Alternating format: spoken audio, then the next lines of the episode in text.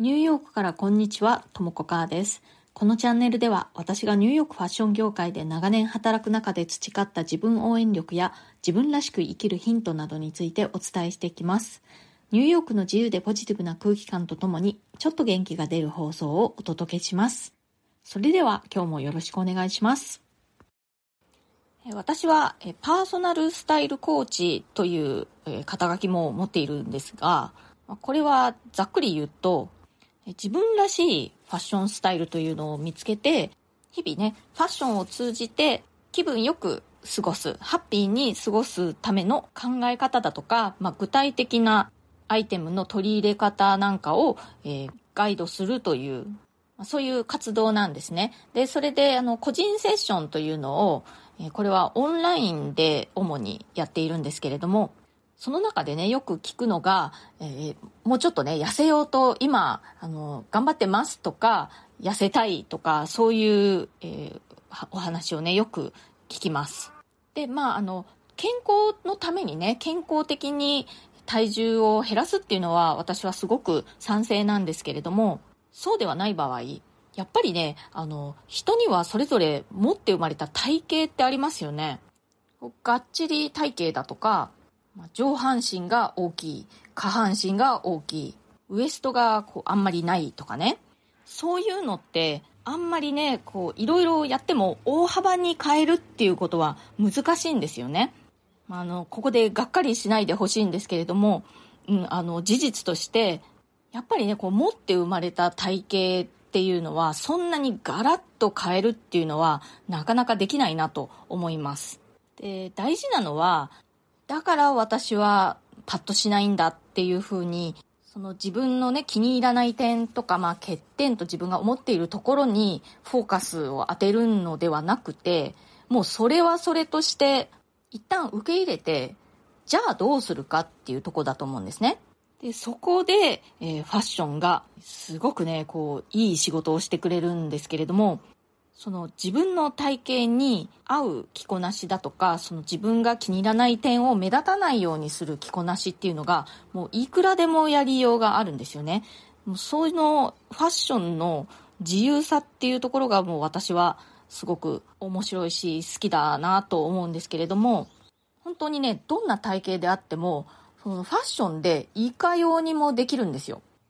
同じ体型であっても自分の好みだとかね、自分らしいなと思える方向にファッションの力でね、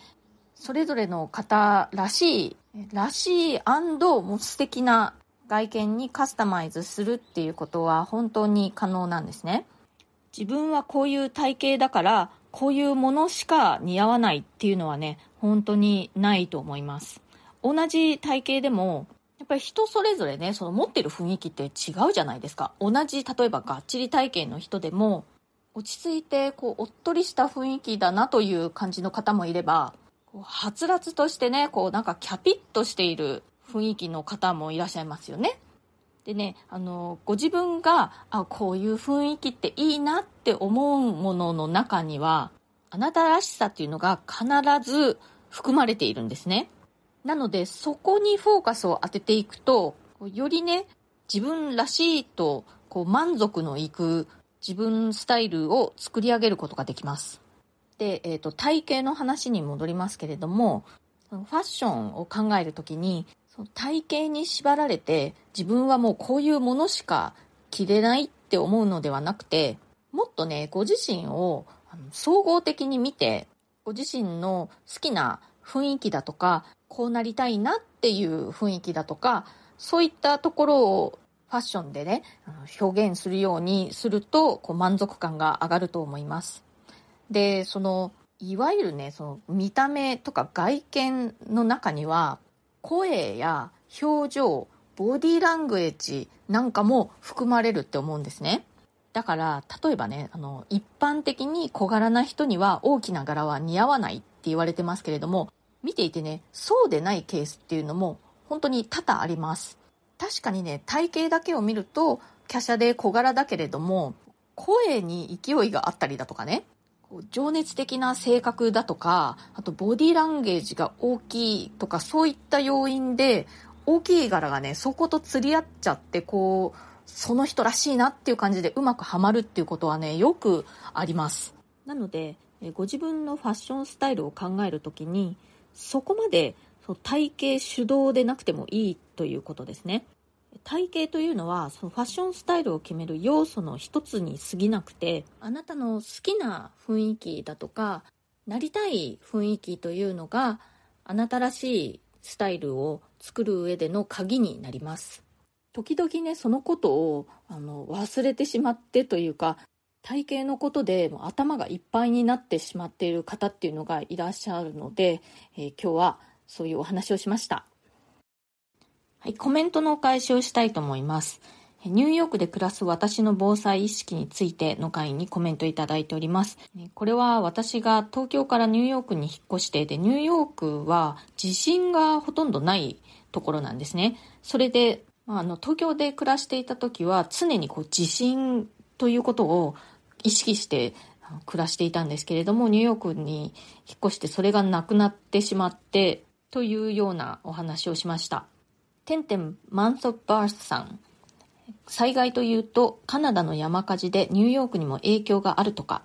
日本の中高層マンションで階によって値段が違うのに共用部やサービスは同じということもあるようで、中層階も狙い目かもしれません。商業施設や医療機関との接続型だったりすると中層階が一番利便性が高いなんてこともあるかも。たまに YouTube で〇〇不動産という複数のチャンネルの動画を見るだけなので正確性は微妙です。最近は一番水害が恐ろしいと思っています。都市部の方がお金をかけて治水をやっていて線状降水帯には強いなんてこともありそうということで、てんてんさんありがとうございます。そうなんですよね。その先日のカナダの山火事、多分ニュースなんかでご覧になった方も多いと思うんですけれども、ニューヨークの空気の状態が非常に悪くなってで行政の方でも外出を控えるようにとか、あとはマスクをね配ったりっていうことをしていたみたいなんですけれども、私はたまたま日本にいたので大丈夫だったんですけれども、ニューヨークに住む友人たちからいろいろね話を聞いてますね。もうあんなことニューヨークでは初めてだったようでみんなびっくりしてましたけれども、今はねもう幸いそう空気の状態は良くなったみたいなんですけれども、ああいうこともねやっぱりあるんですよね。でニューヨークでもやっぱりその高層階の方がマンションでね価格が高いっていうのはあるんですけれども、やっぱりそれは景観代というかその景色がいいっていうことで確かにその共用部分っていうのは一緒ですよね。でも私はやっぱり足でね歩いて上り下りが楽にできる範囲内でないとちょっと心配なので、3階から5、6回ぐらいまでの間っていうのが私のベストの階ですね。私が今住んでいるのは6階なんですけれども、その目の前がね大きい公園なので遮るものが何もないんですね。だから景観的にもすごく満足しています。で水害ですね。ニューヨークってね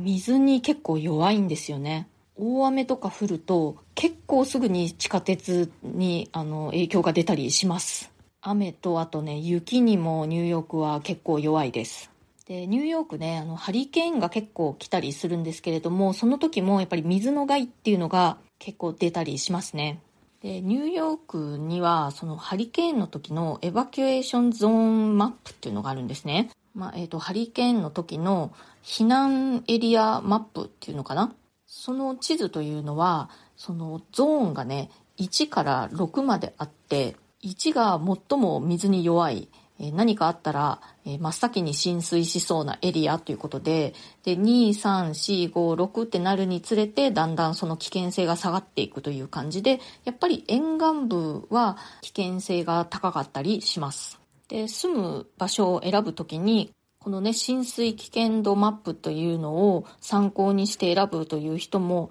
結構いると思います。特に不動産を購入する場合なんかはこのマップを参考にして危険度の低いエリアを選ぶ人は多いんじゃないかなと思います。私自身もそれは結構気にして住むところを選びました。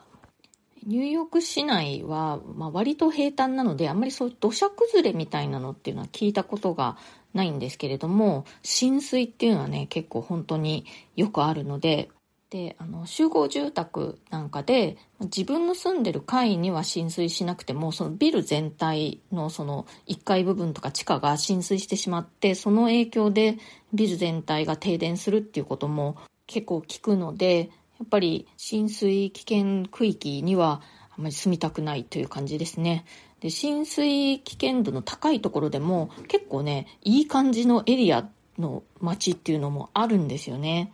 便利だったりとか、おしゃれなエリアだったりっていうところもあるんですけれども、やっぱりいざという時のことを考えて、住む場所を考える時にそういうエリアは除外しました。実はね、そういうことあんまり考えないで住む場所を選んでいた時期もあったんですね。でも2012年のハリケーンサンディっていうすごい大きいハリケーンがあったんですけれども、その時に私が住んでいたエリアすごい浸水してしまったんですね。でも私の住んでいたビルだけがなぜか